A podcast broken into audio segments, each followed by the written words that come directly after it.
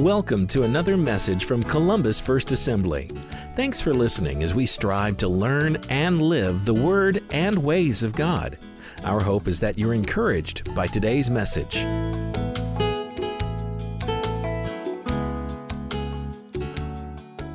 Amen. Amen. So, before we get started, I want to tell you a little bit about me. When I was 15, uh, I had a girlfriend. Yeah. now this is gonna get a good start. You're probably like, wow, okay, this is interesting. Yeah, I had a girlfriend. Um, I was head over heels for this girl. I just, I mean, she was the one. She was it. And if, if you've been a teenager, you have those emotions, you have those crushes. Oh my gosh, I talk to my teens all the time, and they're just like, I've got a crush. This is the person. This is it. And I'm just like, okay, cool, chill. And I had this girlfriend, and oh my gosh, it was, she was it. And I loved her family. I loved them all together. And her dad and her dad's side of the family, um, he was from New Orleans. And on spring break, they took me, the whole family took me on a trip to New Orleans, and I had the time of my life. They, the family that we were with had bags full of crawfish, dumping them on the table, and there was crawfish all over the place, and you just ate and ate and ate, and I had like 60 of them, and it's just crazy. If you've ever had crawfish, they're so good. And I fell in love with the city altogether because it was such a raw and unique city. There was so much culture behind every single thing. I went to the French Quarter. Some of it was not the most wholesome parts, and some of you know it was like Mardi Gras and Bourbon Street. It's crazy, but I love that city. And because this was my girlfriend, she was, she was the one I was supposed to be with, I identified with it. And we went to the store, and it was a, a Saints store because the Saints are the New Orleans team, and I saw this Saints jersey. And what better way to prove my dedication to this girlfriend than to get a Saints sweatshirt? So I got the sweatshirt, and I'm like, yeah, this is it. I love this. I love the team. I think, what is it? Drew Brees was the quarterback, so, so I kind of knew. And so I took that home. Um, and I, I was wearing it when I walked into the house, and my dad saw the sweatshirt that I was wearing, and I could just see the look of betrayal on his face. And he was like, What are you wearing? because, I mean, I'm from Plainfield, Avon, Indiana, and I mean, the Colts won the Super Bowl in 2008, and we are a Peyton Manning, Tony Dungy family. And if I come in with a Saints sweatshirt, that means I have betrayed him. I have betrayed him. I just think of what would happen if I came home wearing a Patriots sweatshirt. it would be the end. I think I would, would have been disowned. It would have been crazy. But no, I mean, families have all kinds of rivalries, and there's all different views that people have that are so opposing, and sometimes it causes just a little bit of tension. And I was thinking of this quote by Abraham Lincoln on June 16th, 1858. Uh, he was taking the candidacy for president for the Republican Party. And in his speech, he says, A house divided cannot stand.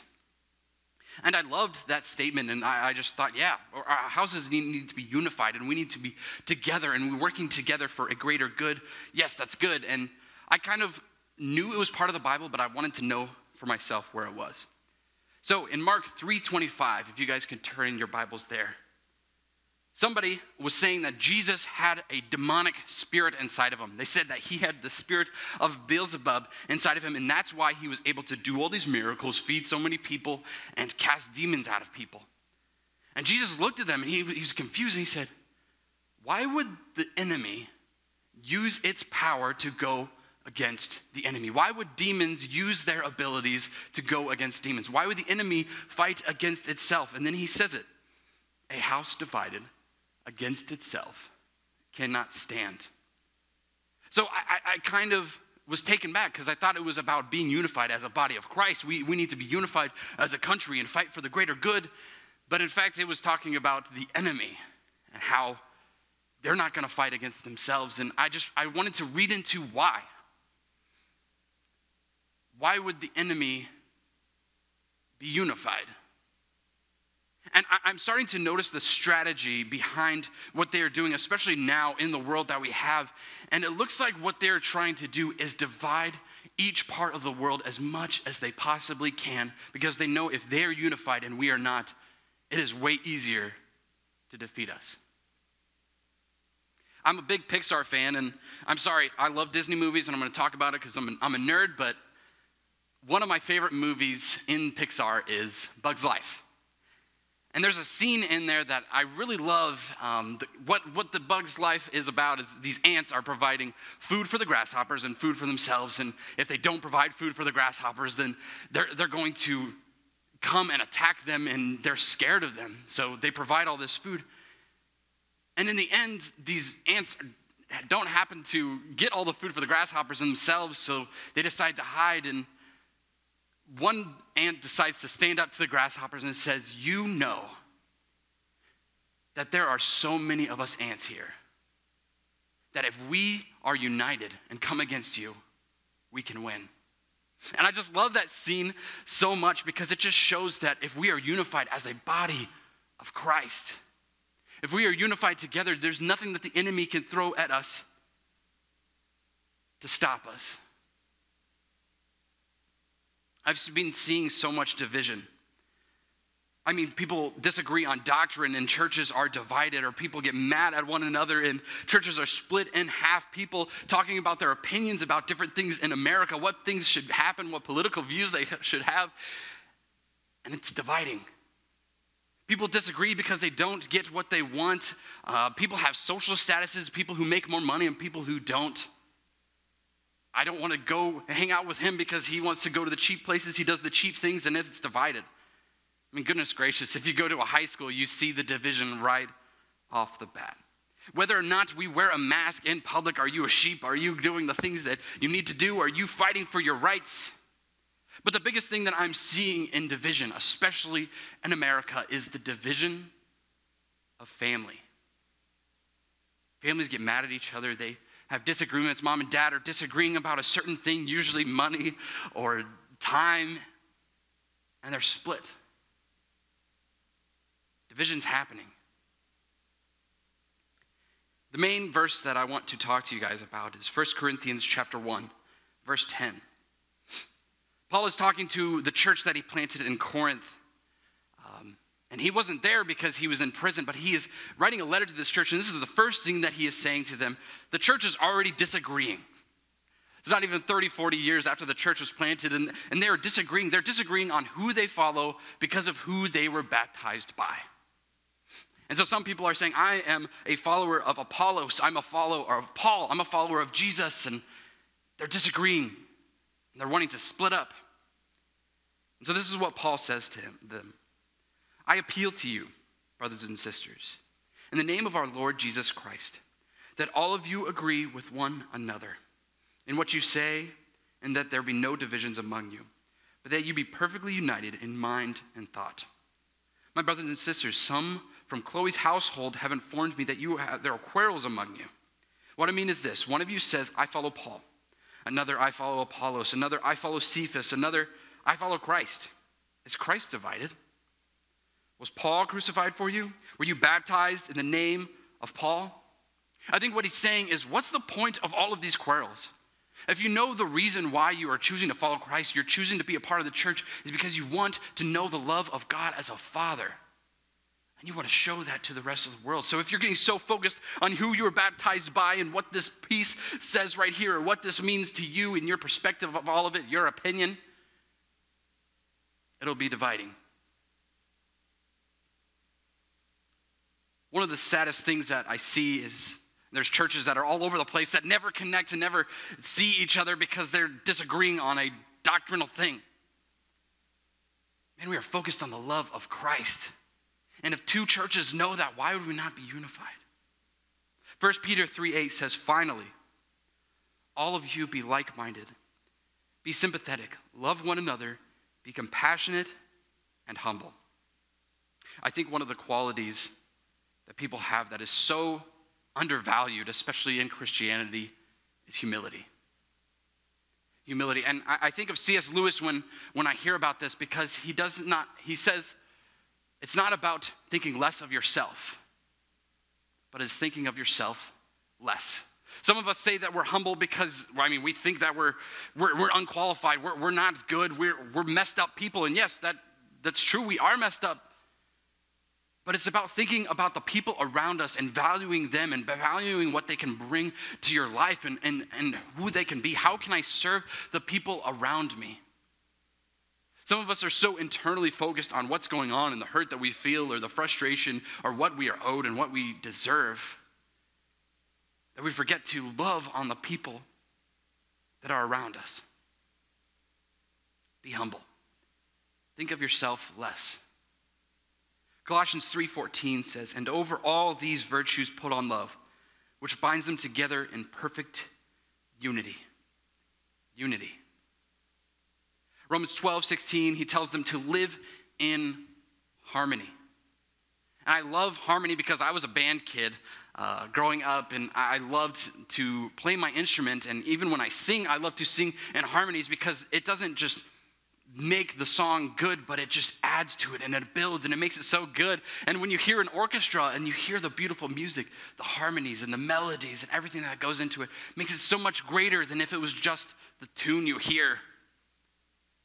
Perfect harmony. Complement one each other. Don't try to one up one another and be better than the other, but live in harmony. Lift each other up. Philippians chapter 2, verse 1 says, Therefore, if you have any encouragement from being united with Christ, if any comfort from his love, if any common sharing in the Spirit, if any tenderness and compassion, then make my joy complete by being like minded, having the same love, and being one in spirit and of mind. So he says, if you have known, if you know the love that our God, our Jesus Christ has for us, if you understand the love that he has and you felt his spirit upon your life, then I need you to be like minded, have one mind, thinking of one another and loving one another as much as possible. The next verse is so key. Do nothing out of selfish ambition or vain conceit, rather, in humility, value others above yourself, not looking to your own interests, but each of you to the interests of others. If every moment we saw the people around us and gave up the things that we want, gave up the things we were wanting to say in order to listen, in order to serve, in order to give. Man. And here's an example of how to do it in your relationship with one another. Have the same mindset as Christ Jesus, who, being in very nature God, did not consider equality with God something to be used to his own advantage. Rather, he made himself nothing by taking the very nature of a servant being made in human likeness, being found in appearance as a man, he humbled himself by becoming obedient to death, even death on a cross. If anybody had a right to place themselves above, to say that I am the greatest person that ever lived and put themselves on a totem, it would have been Jesus. He was the Son of God, he was born of a virgin, and he could have conquered nations. But instead, he humbled himself. He didn't consider equality with God as something to be taken advantage of. Instead, he said, No, I'm going to serve the ones around me, love the ones around me, lift them up. And in fact, I'm going to die for them, not because they have done anything that has qualified them, but I'm going to show them that I love them by doing that. Some of you have people in your life who you're like, I, they're not qualified of the love that I need to give them, but just realize if Jesus died for you, and showed you that love, then why would you not love anybody around you, whether they deserve it or not? Show the love of Christ. Have the same mindset.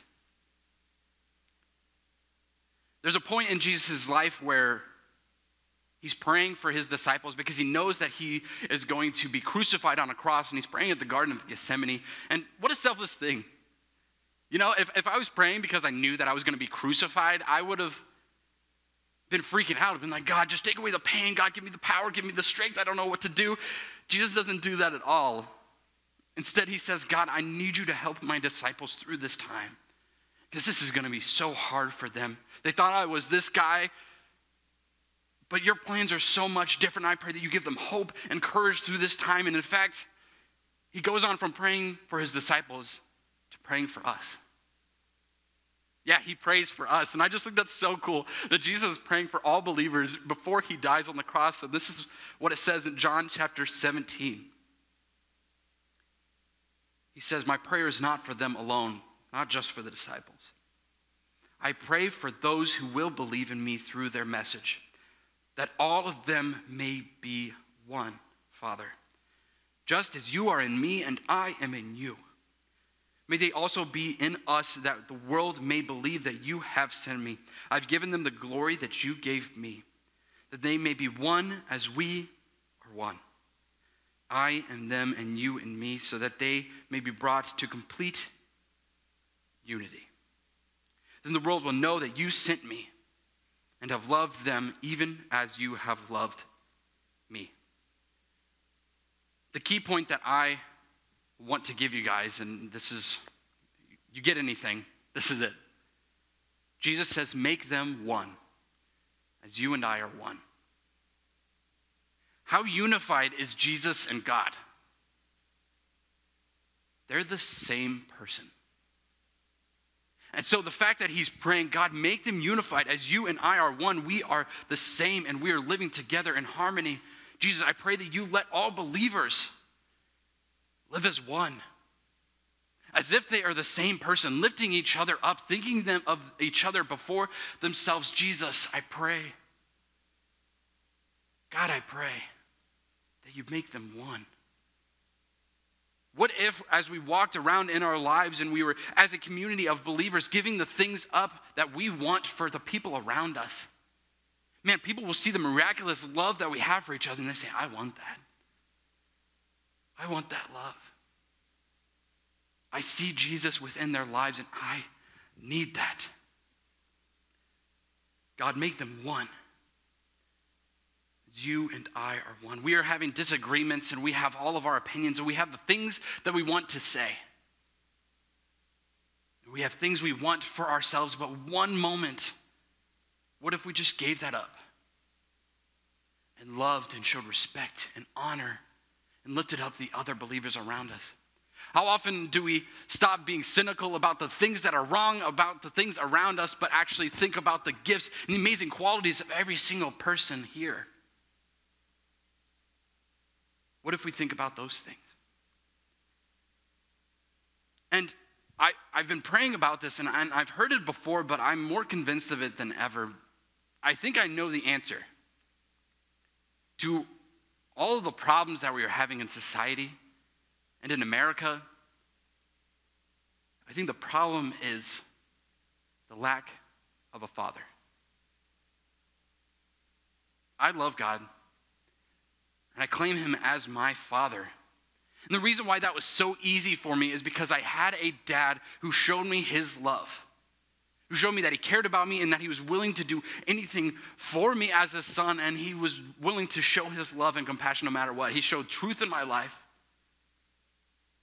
But when somebody said to me, the love of a father is 10 million times more than the love that your dad has for you, and I was like, oh my gosh, that's a lot of love. And some of you have not experienced that love of a father in your life. And I just want to say that I'm sorry. And I know that there is a heavenly father that will love you so much, more than a father ever could. Some of you are with your families and you're kind of at your last straw. And I want to encourage you stay with it. Don't give up and show love to your family because families need unity more than ever. Kids are growing up with anxiety and depression, and it is so running rampant, especially this year through everything that is known as foundational has just been crumbling around them. But they need somebody in their life to show them they are dedicated to them no matter what, so that they can recognize that they have a father who will do the same. Don't give up on your family. Fatherhood is what kids need. They won't be anxious because they know there's people in their life who care about them. They won't be depressed because they know that they are loved. If we were unified as Jesus and God are one, the world won't deny who Jesus is. So pray with me. God, I thank you. Thank you so much for sending your son to die for me. Jesus, of anybody who was qualified to put themselves above us, it would have been you, but you did not choose to do that. Instead, in love, you chose to die for us. God, what right do we have to think of ourselves above other people if you yourself humbled yourself? God, I pray that we desire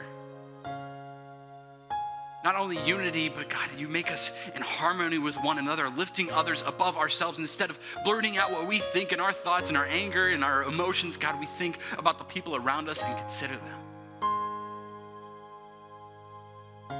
God, we know you are our provider, and let us not think about the security for ourselves, but let us give that up and know that you are the one who secures.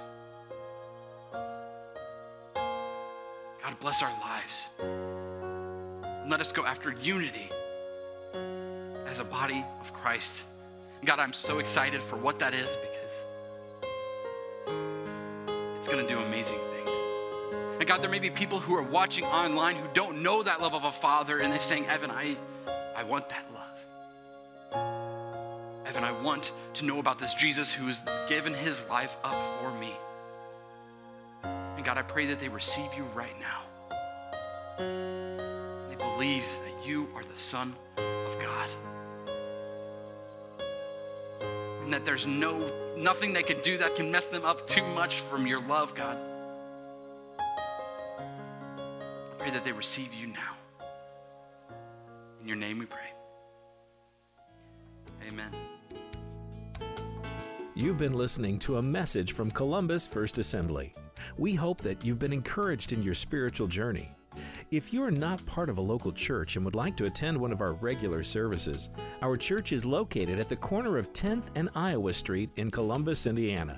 Our Sunday morning worship services start at 10 a.m., and our Wednesday evening studies begin at 7 p.m. And while you're online, check out our website at columbusfirstassembly.org for details and information about our church. You will also find other messages and series that you can listen to or download. Thanks for spending some time with us and for taking advantage of this resource from Columbus First Assembly, where we strive to learn and live the Word and ways of God.